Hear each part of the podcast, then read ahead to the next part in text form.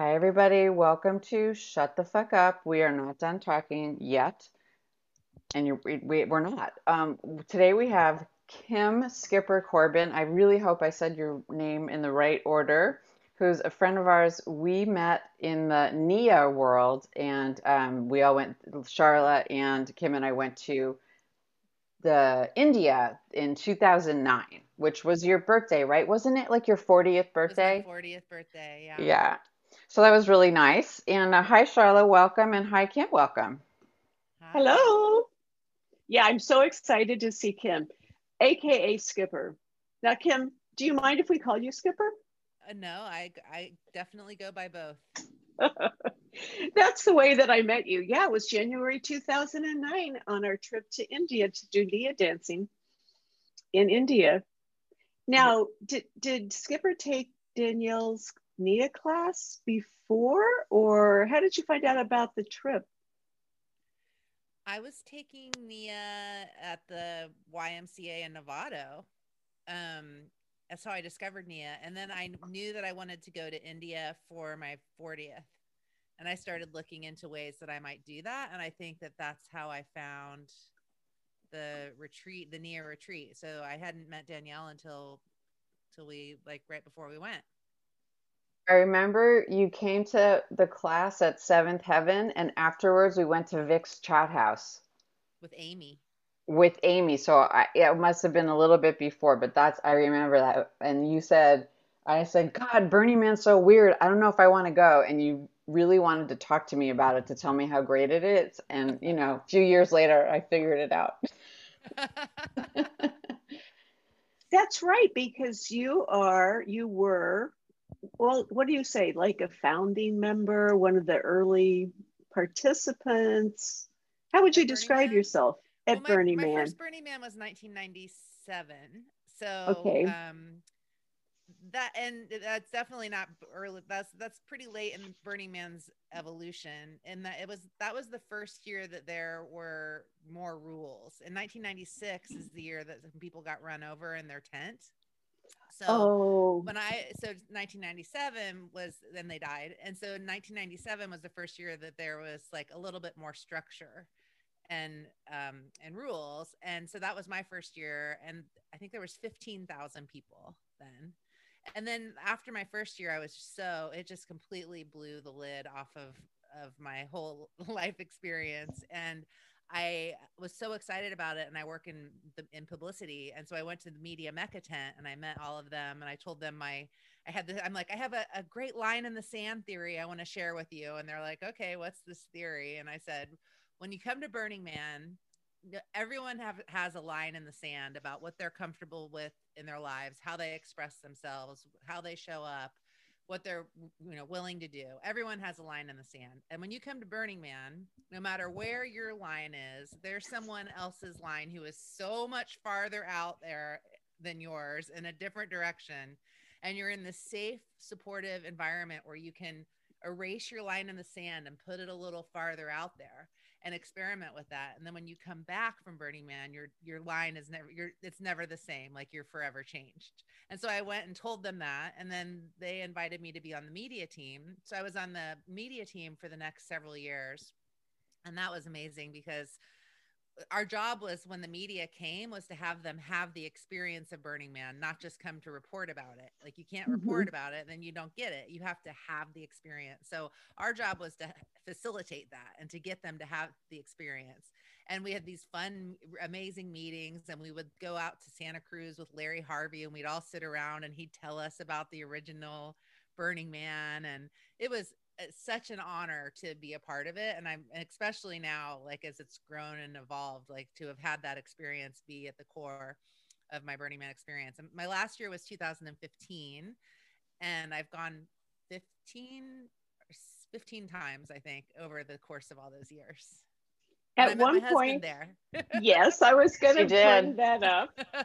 in 2002 i met my husband there Yeah, how did you guys meet? I mean, in a little detail, not too much. You know, this is a just this is just an R-rated. Yeah. The Church of at the Church of Funk at Burning Man, yeah, on a Wednesday night. And I was da- dancing topless and he spotted me and we started talking and we skipped on the playa and he tried to um, teach me ballroom dancing. And at the time I was like, oh, such a free spirit that it wasn't, it didn't go very well and um and then we were going to meet up we saw each other a couple more times and we were going to meet up for the last night and we never found each other and then we went our separate ways and i actually went on the e playa when i got home trying to find him i said skipping kim is looking for dancing sven and he he's not a tech guy he never saw it he didn't call me for like a month and a half after burning man and so he called me and asked me out, and, I, and he was like, "I'm this is Sven. We met at Burning Man." And I was like, "Oh my gosh!" so yeah, and then we dated for 18 years, and then just got married last year. oh, it's such a good story. I'm so glad you got married last year. He's a sweetie. He's a real sweetie. you know, um, I was thinking you were also you were part of one of the camps, the roller skating camp. Black Rock Roller Disco. Yeah. I had so much fun there. Yeah, we built really, a roller rink in the in the desert, and um, it's D Miles who runs the Church of Eight Wheels in San Francisco, and he also um, start helped start the Friday Night Skate, and he does the in Golden Gate Park. They have a skating area, and so he uh, is the mastermind behind that camp and brings all the skates, and we build the floor, and it's really fun. Yeah, that is really one of the coolest things there. There's so many unexpected ones, but that one is so fun. So the time I've been um, three times, um, 2013, 14, and 16. So I guess we overlapped whatever we just said. One of those. so the, the the other times that you weren't there, I took pictures with your little head. Like someone brought your head, and it was like something Skipper. So I was like, she's not here. And then one time I actually found you, and I went around. It's like, just where she is and you were making breakfast with Sven, and neither of you looked too good. And I was like, oh, it was nice to see you. Like, you was so clear that you were like, really? Do we have to have a conversation with her? Because you were, you know, maybe perhaps a little hungover. It was one. It's one p.m. You're like frying potatoes. yeah, you never know on the playa. It's definitely everything, right? It's not always yeah. just happy, happy, joy, joy. No, no, no. And it's none of my business. I was just like, okay, well, I'll just see her a different time. uh, Skipper, when you went to Burning Man in 2002, were you already embarked on your skipping career? Yes, my skipping career started in 1999. Well, tell us all about it. All right. Well, actually, my that's not actually true. My my original skipping calling happened in 1997, before my first Burning Man. Um, and I was out with a couple of friends, and one of them went skipping down the street and said, Let's skip. And I followed him. And it was so much fun in the moment. And it was just brought me so much joy. And I thought, I bet I could start a national skipping movement.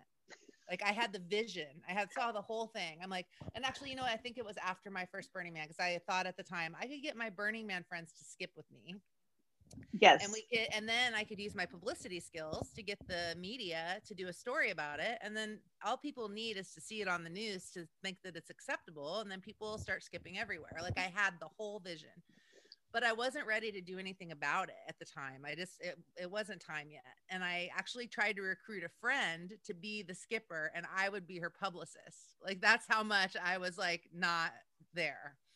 And so I kind of, it just faded away. And then two years later, the inspiration came up again. I had I was walking a labyrinth and asking for inspiration about how I can use my life to change the world and and uh, and that, that was going on and I tried to run to the labyrinth one morning and I hate running. I always will hate running and it was a disaster and I told my coworker about it at work and then in that same conversation she said, "Oh yeah, well I was at the daughter at the mall with my daughter Hannah yesterday, and she took me by the hand and said, Let's skip. And she said, and I skipped with her, but I thought, This is weird. Adults don't skip.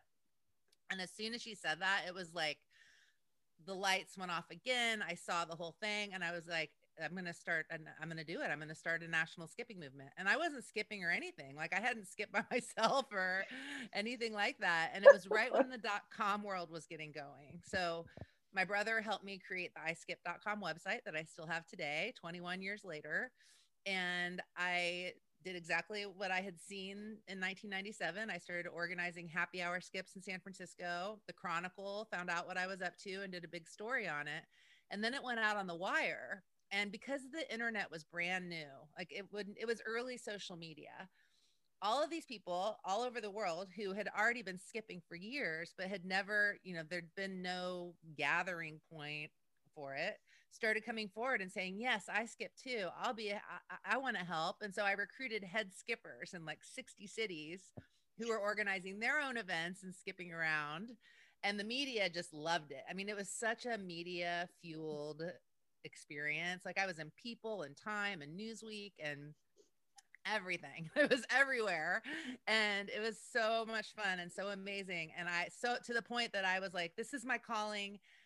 I'm if I leap, the net will follow, and I quit my job, and then I pretty much skip myself into financial ruin. To make a long story short, like skipping is free you know, like the, it, the, it did not. My dad be like, "How's the cash registering?" I don't know, Dad. It's being divinely inspired. The way will be shown to me, and I just totally biffed it. And so the I really and so the, you know that was the first. Um, I think it was you know the first several years, and then like I went into a really dark night of the soul part of the journey. Um, where, but I kept skipping, and the skipping movement kept coming in, and people kept like someone skipped a marathon and someone started a, skipping club in New York that got lots of publicity and it's like it's continued on. I got invited to lead the Austin Skip Fest every year, which I've have done for 4 years in a row. Um, we didn't get to do it this year for COVID. So and then I ended up with this dream job at New World Library where I have this amazing job that pays my bills and the skipping movement gets to be my fun passion project you know, skipping gets to be free. And I'm not trying to make it make money for me. It just gets to be my joy.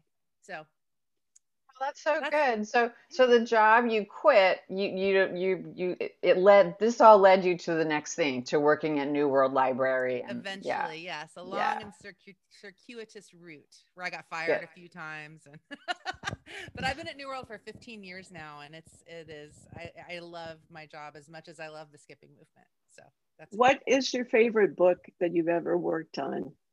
Mm, or what are some of your favorite books? I just worked on a book um, in January of this year called We Are the Luckiest The Surprising Magic of a Sober Life, who's written by someone who got sober. Um, but it's not necessarily just about getting sober. It's about how, for her, like drinking was the thing that she couldn't she couldn't do and really show up in the world. So she writes about how we all have our things that get in the way of us living our biggest, truest life. And her thing was drinking, but she writes about it in a way that no matter what your thing is, you kind of can look at yourself in, in a different way. That's one of my favorite books for sure. Um, the Power of Now by Eckhart Tolle, of course, is like the biggest one. Yeah, um, that's that's a big huge. one, all right. Yeah, the humdinger. Honestly, I remember the first time I read that book, just a few pages in, I could feel the top of my head like taking off like a rocket. It was so wow. un- it was so unbelievable. I looked at it, I was like, really, he's not saying anything that out of control, but it re- there was just something about the way it was written and the way it hit me that it was just like, oh my God, I'm never going to be able to see the world the same again. And yeah. it's, I don't even know what it is about it. and him. Some people read it and just it does it. They're not ready. It doesn't it resonate for whatever reason, and they do not get it. It's it's real very interesting. But we have sold. I've been at New World for 15 years, and we've never sold less than 2,000 copies a week of that book so which is promising like and, and often much many more. And that's so encouraging to me that there's that many people who are just finding that mm. work you know like it gives me hope for the future that hopefully is on the other side of all of this 2020 madness and craziness. Yeah. That's a nice thought. Yeah. Yeah it really is. And um, wait this is something else popped into my brain earlier um, oh, I was going to go back to when you first talked about the line in the sand. I thought, and going to Burning Man, I thought that was really interesting. Um, and it, it made me wonder how you ended up going to Burning Man the first time. And did you have a line in the sand that moved when you were there the first time? yes, that's a great question. And I, I was invited to go by some friends and I was completely on board to go. Like I said, okay. And I'd never gone camping or so it felt like a big stretch, moving my line in the sand just to go. And then someone mentioned that it was clothing optional. And when they said it was clothing optional, my Midwestern sensibilities like sprang to life. And I was like, I'm not going. Like, no way, I'm not going. Because I just imagine my awkward Midwestern self surrounded by free spirited hippie, naked hippie people who were just like so comfortable. And that I would just be this, uh, you know, I hated my body at the time. I was so disconnected from my body at the time. And so I almost didn't go. And then someone talked me into it and said, it's not about doing what everyone else does. Burning Man's about doing you, like really, truly expressing you. And so I went anyway. And by the end, I was topless and body painted and free. And I found this part of myself that I didn't know when I was living in Indiana. And and that's the part that went on to do the skipping movement and it's uh, it's I've never lost touch with her completely. There's definitely phases where she's a little more out of touch, but she's always in there and activated because of that that first Burning Man experience. You know, I think that Burning Man is what one of the only places I've ever been where I felt I could be without my clothes. Not that I was very often, but it, all the men there were so respectful. Like it, it was such an odd, unexpected thing that that you'd have all these gorgeous, gorgeous naked women running around, and the men didn't seem to be like leering, drooling. Yeah. It, and I think the women felt safe yeah. doing that. It was the oddest, unexpected thing. I think um, that's also an advantage of going earlier too. Is that was you know like as it's gotten bigger, I think that's eroded some. Um, and there's social media now. Oh so, yes, you know, yes, that's true. Yeah. So, but way back then, there was no risk of you, your bubs showing up on someone's Facebook page. And I love the critical tits ride. Um, you know, like that was where really where you saw that the men holding space for the feminine, not in a sexual way, just in a respectful way. And you would early days of of of that ride, and you would ride around, and they would just be you know, bowing, pray, like bowing and saying, thank you, thank you, we love you. And it was amazing. Is that the bicycle ride? Yeah, I don't, I, I don't know that it even happens anymore because again, as it got bigger and bigger, kind of that safety, that mm-hmm. feeling of it kind of eroded to, uh, to some degree.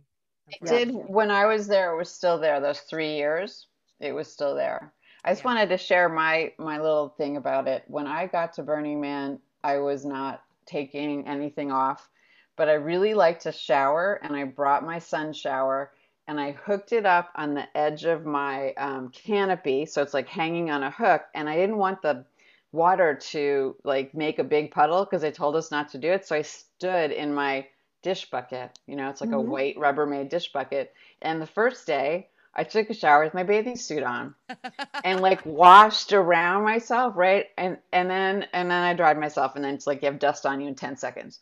And then second day I took my top off. And the third day I had all my everything off. And I wasn't running around the playa, but I was like I don't think anyone here gives a damn about whether I'm naked or not, including my campmates. And we went with Paul one of the years and he could care less, you know it was so freeing what you just said yes. before. It's so freeing.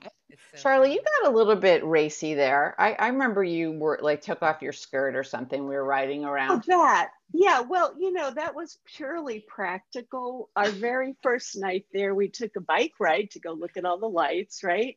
And so i i had on my mini skirt which doesn't really work with a bicycle yeah, so after I fell down once in the playa, and some really nice people from the bee camp gave me some honey and checked on me. I mean, people could not have been nicer, right? I completely, you know, fell over. I had no choice. I had to take off my mini skirt and put it in my basket, and I was just wearing bikini underwear. So, yeah, I, yeah, I kind of got I down pretty maybe fast. you were shirt cocking.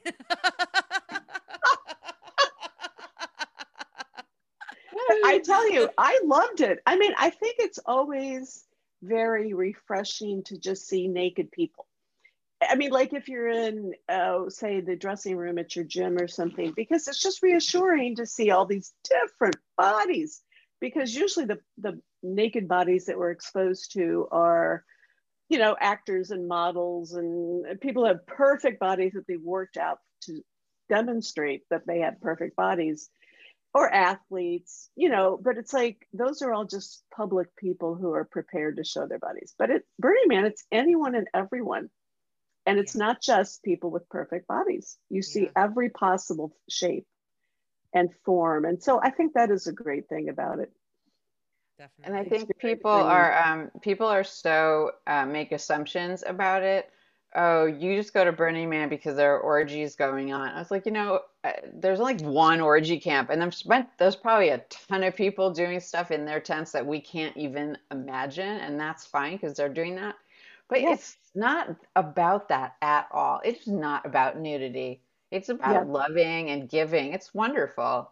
So anyway, everyone should go, but only a 65,000 people a year. It's really hard to get in. Well, I don't know if everyone should go. Okay, not everyone. well, because if, if, you get out, you got to have the, you know, you have with the the elements and that edge, you have to have some fortitude.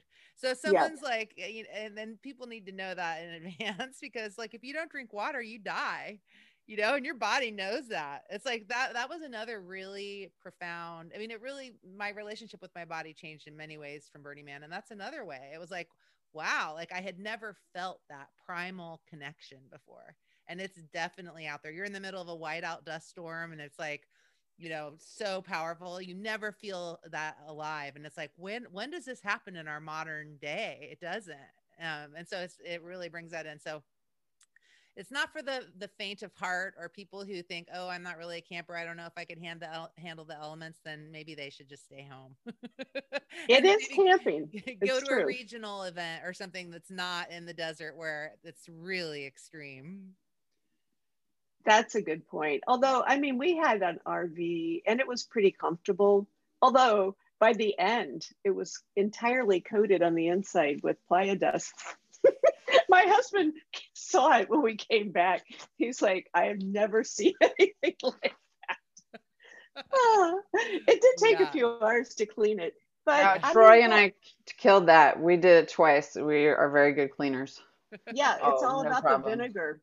But and you know, it's, it's also like, good to put fabric. I don't know if you did that, but if you take an RV again, you can get this fat like construction workers use this sticky stuff that you put on top of the carpet so the yeah. carpet doesn't get that was like a lifesaver yes yeah i know exactly the stuff you're talking about it's outside of my hall at this very moment oh. since my oh. husband's working on the house yeah next time i'll get him to help set it up It'll the RV. cleaning time later for sure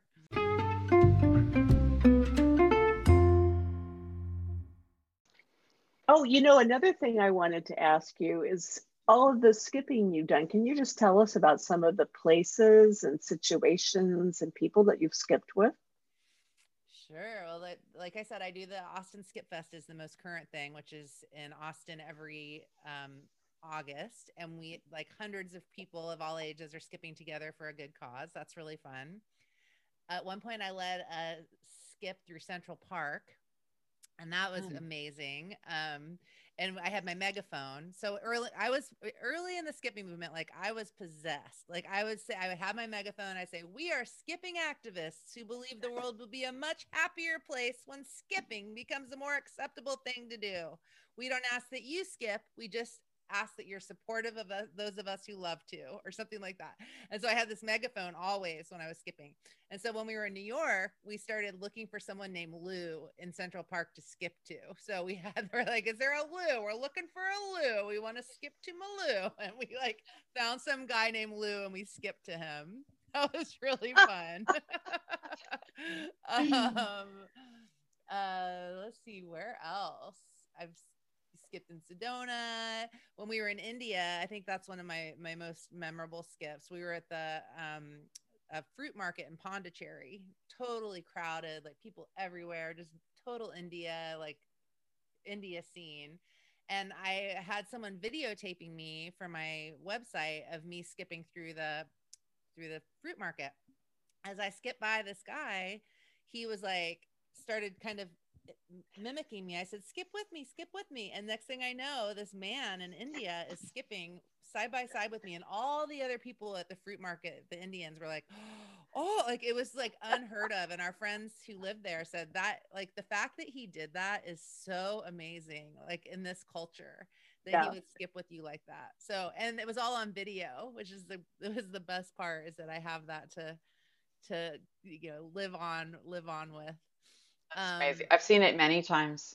I did lots of skipping on TV. That's my favorite with a camera in tow, and then you get people to skip with you when you know when you're on camera. I held hands and skipped with Donny Osmond on the Donny and Marie show, which was a super cool experience. That was in 2000 when it very very first started. Um, it was on a show in Sacramento and they had me go to the local Walmart. It was like 8 30 in the morning on a Saturday. Or, and they're like, and like, oh, we're going over to Walmart. I'm like, right now? Yeah, you're going to get people to skip with you uh, as they come out of Walmart. And I'm like, okay. Like, I just, that's so much fun to me.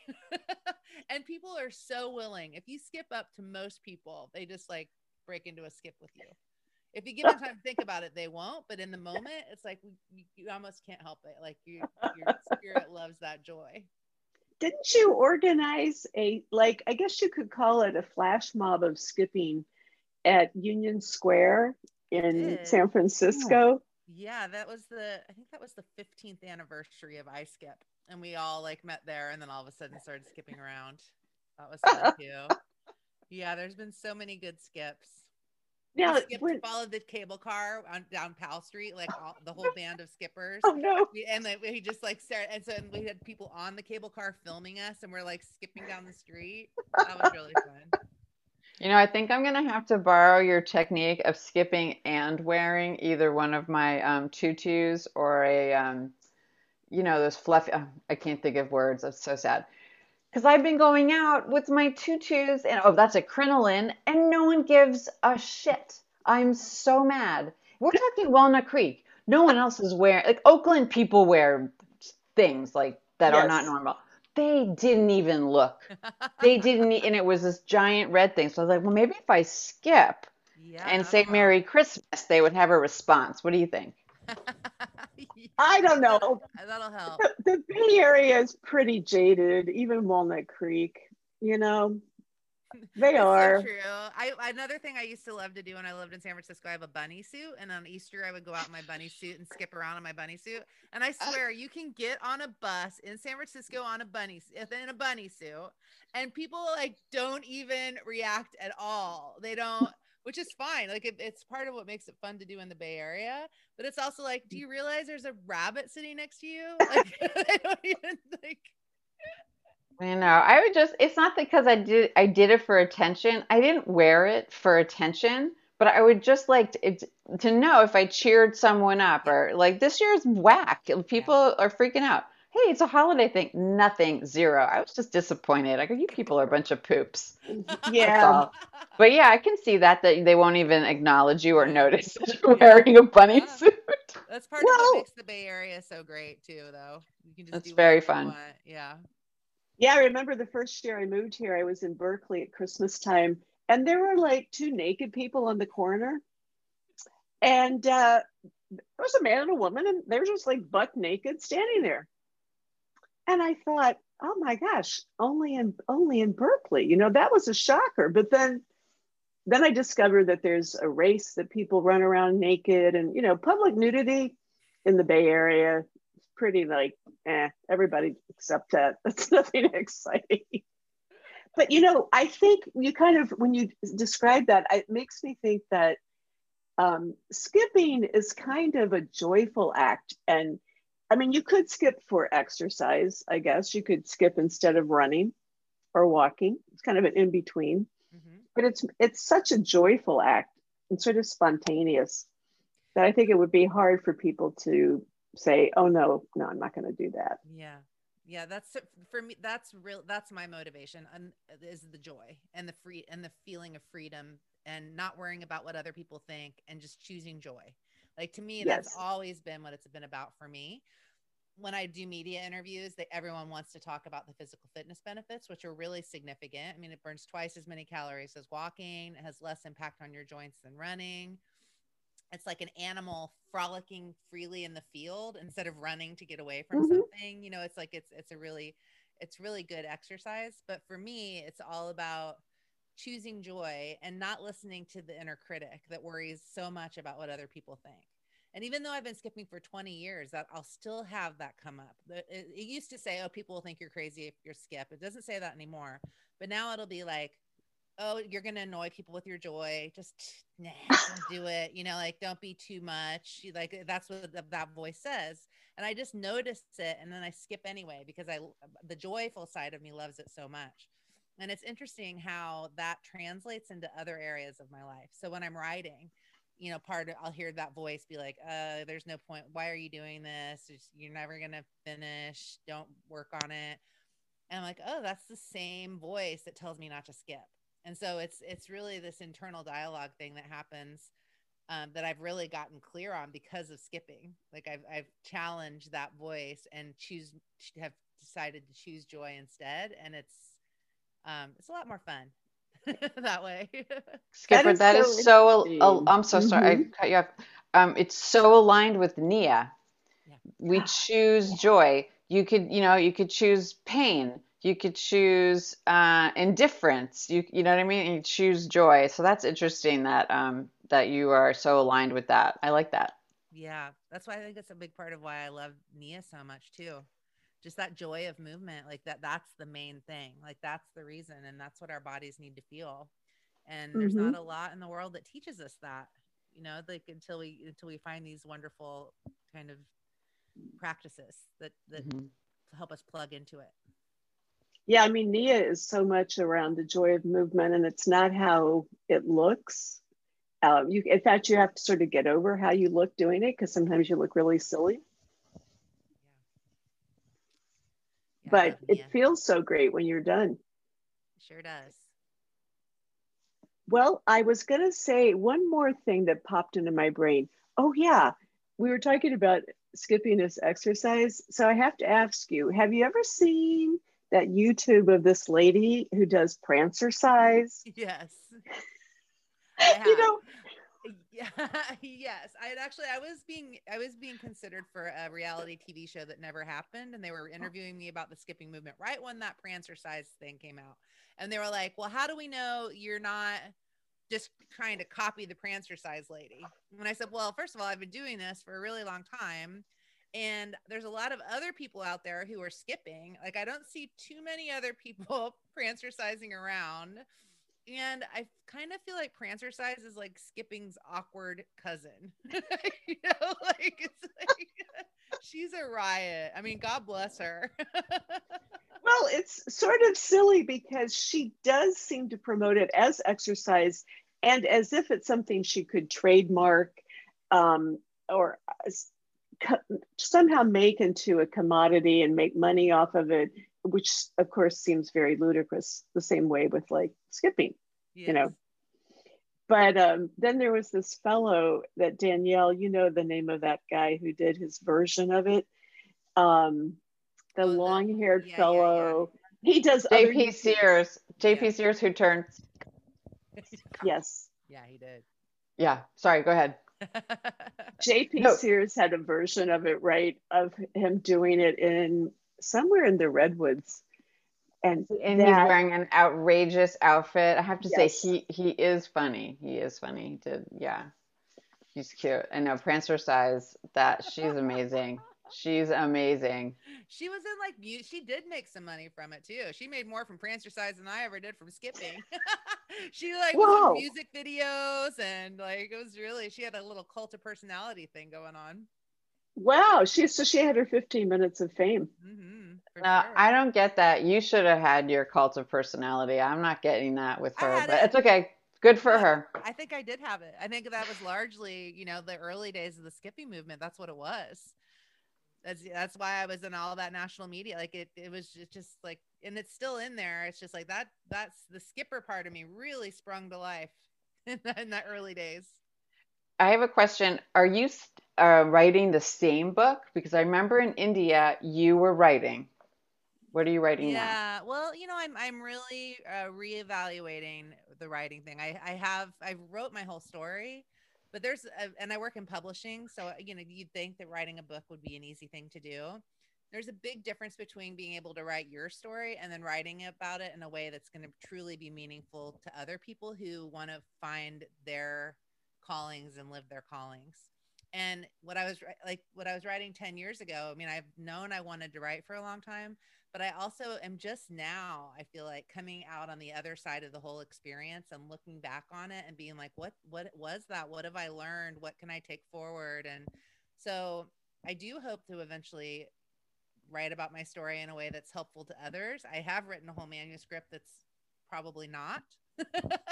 um, yeah, so that's an ongoing part of my of my skipping experience and I'm I'm I'm working on it. It's hard after so many years of trying to do it. That and that was actually what I thought was going to be the thing that saved me financially when I was doing the skipping movement. Was I had an agent and I was writing my book, but the thing is is I was only in the honeymoon part of this hero's journey that I've been on. You know, it was like the the joy and the easy and if then the book feels like if you skip like me, everything will be great everybody and it's like that's not how life really works. And so I had to go through a really challenging time. And then how do you skip then? How do you choose a more joyful thought then? Like I really had to experience that. And now I feel like I'm, and I couldn't write about, about it too much when I was in it. So now that I have a little bit of perspective, I'm looking back and trying to figure out how and if I'm going to do that. Yeah. Okay. I remember that you were interested in the hero's journey or the heroine's journey, and you kind of referenced it earlier on. Yeah, it's definitely been that for sure. I, you know, because I thought when I found my skipping calling, I literally thought that my life was, I figured it out and it was going to be this straight shot of joy upwards and that I was always going to have that and it would never go away. And it was so magical and it lasted for a long time. But that's not how heroes' journeys and, and real calls to adventure work. Like there's also a dark night of the soul that is usually involved. and so I didn't realize that until I was in it and I kind of came to New World Library and we published Joseph Campbell's books and I started being like, mm-hmm. "Oh, okay, there's there's more going on here." So, I needed to have all of that experience in my back pocket before I could write about it in a way that might help other people who are trying to make their dream come true and maybe they're giving up too soon because they think it the way shouldn't get tough. It shouldn't be hard. Mm-hmm. Yeah, it is hard for everyone doing it all the time that is really inspirational. That really is. You know, I mean, I'm working on a memoir. I've been working on it for a while now. Hmm. Yeah, there are times when I'm just like, why am I even bothering? Yeah. Will it ever be done? You know, blah, blah, blah. But I think it's good to know that it's going to be hard and just, yes. you know, keep going. Yeah. And find yeah. joy in the process. Change as much as possible i think is so much a part of it. It's not yeah. about where we end up it's about the joy in the process. So that's what i've been doing. Like i was working on my book and then covid happened and then i basically i completely forgot about it like for a long time. And then i realized like oh wait a minute like i was working on my book earlier in the year and so now i'm like i'm in a bit of a regular writing practice and i'm you know kind of getting myself back in the arena and and hoping to move in that direction. But i'm also questioning like do i need to do it or don't i I'm I'm I'm not 100% sure. And I feel like the skipping movement came through from something greater than me and it guided me and I was out of my own way and it happened. And so with the book, it's like if if this is something that the universe wants me to do, I'm open and I'll show up at the page. And if it comes, great. And if it doesn't, then maybe it's not meant to be. Well, yeah. I think you've got a good attitude. And also that you're thinking like maybe the difference between writing it versus getting it published. I mean, kind of like if the end result is I need to publish this book, and that always I think is a great way to shut yourself down as a writer. Yeah. you know, I mean, obviously at some point you have to put on your editor hat and say, is this worth sending out into the world? But I think taking of the pressure off and just like, yeah, should this flow through me and come out or not? Yeah. Yeah, I'm really resigned to right now. To it could be either way. And either way, show me, show me muses and universe. I'm open. if you want me to do it, let's do it. And I'm, but I'm gonna, I'm not gonna keep beating myself up because I can't do it, which is kind of what I've gotten into after 20 years of trying and having, yes. you know, having a finished product and then having it not be good enough and all of that stuff. So. I have a question. You know, a couple times you've brought up the dark night of the soul, and I think of you as just being a really up person. I, of course, we have right hard times. Have you ever been depressed or severe, like uh, some level of depression? Actually, I feel I do have a very, very buoyant spirit, and I always have. Um, but I do have a part of me that I think struggles with an internal part of me that struggles with depression to some degree. When I first moved here, I lived with a woman who told me she's like I like I couldn't wake up in the morning and all this stuff and she said no I would never have known it if I didn't live with you but I feel like you might be struggling with depression at some level. Um, and then I ended up taking Wellbutrin to help me quit smoking cigarettes. Um, this is like right when the skipping movement started. So I started taking Wellbutrin uh, with the only for the purpose of quitting smoking cigarettes, and it totally shifted everything for me. Like I felt I was like, oh, and and my friend who had said you you maybe should try antidepressants, like so you have a baseline, so you know what it feels like to not be bogged down in that. And when I started taking Wellbutrin, it's like I took it for three years because it worked so well for me. I was so clear. I, I got to feel like what it feels like not to be bogged down by that internal drag that was happening. Um, so so yeah i have dealt with it and then i eventually just kind of came off the wellbutrin and haven't taken it I've, there's been times where i think i should take it again because it was so it was so good for me i had such a positive experience so my my external self is very bubbly and mm-hmm. um, buoyant and i have you know there's there's always more than meets the eye and that well absolutely and you know it's it's kind of like it, they're not mutually exclusive. You can be buoyant and happy, and you can also be depressed. Yeah, yeah. It's kind of like people who are introverts versus extroverts. It's kind of like you can kind of be both, and, and uh, you know, there's not always a simple uh, explanation for the type that you are. I'd say the hardest part for me was when when the skipping. You know, I hadn't. I had. I knew I had to go back to work. I was really struggling financially. I was working so hard that I wasn't working out anymore. So I gained back all the weight that I'd lost when I was skipping. So and like when in a in a matter of months, I had gone from being called a fitness guru in People Magazine to literally not being able to get myself to work out or follow any kind. You know, like it was like that that part of me was still in there. And I feel like the skipping movement, like while that was going on, I was in such a state of flow and and all of that internal stuff that needed my attention and for me to work on just kind of I got it, I could literally skip past it.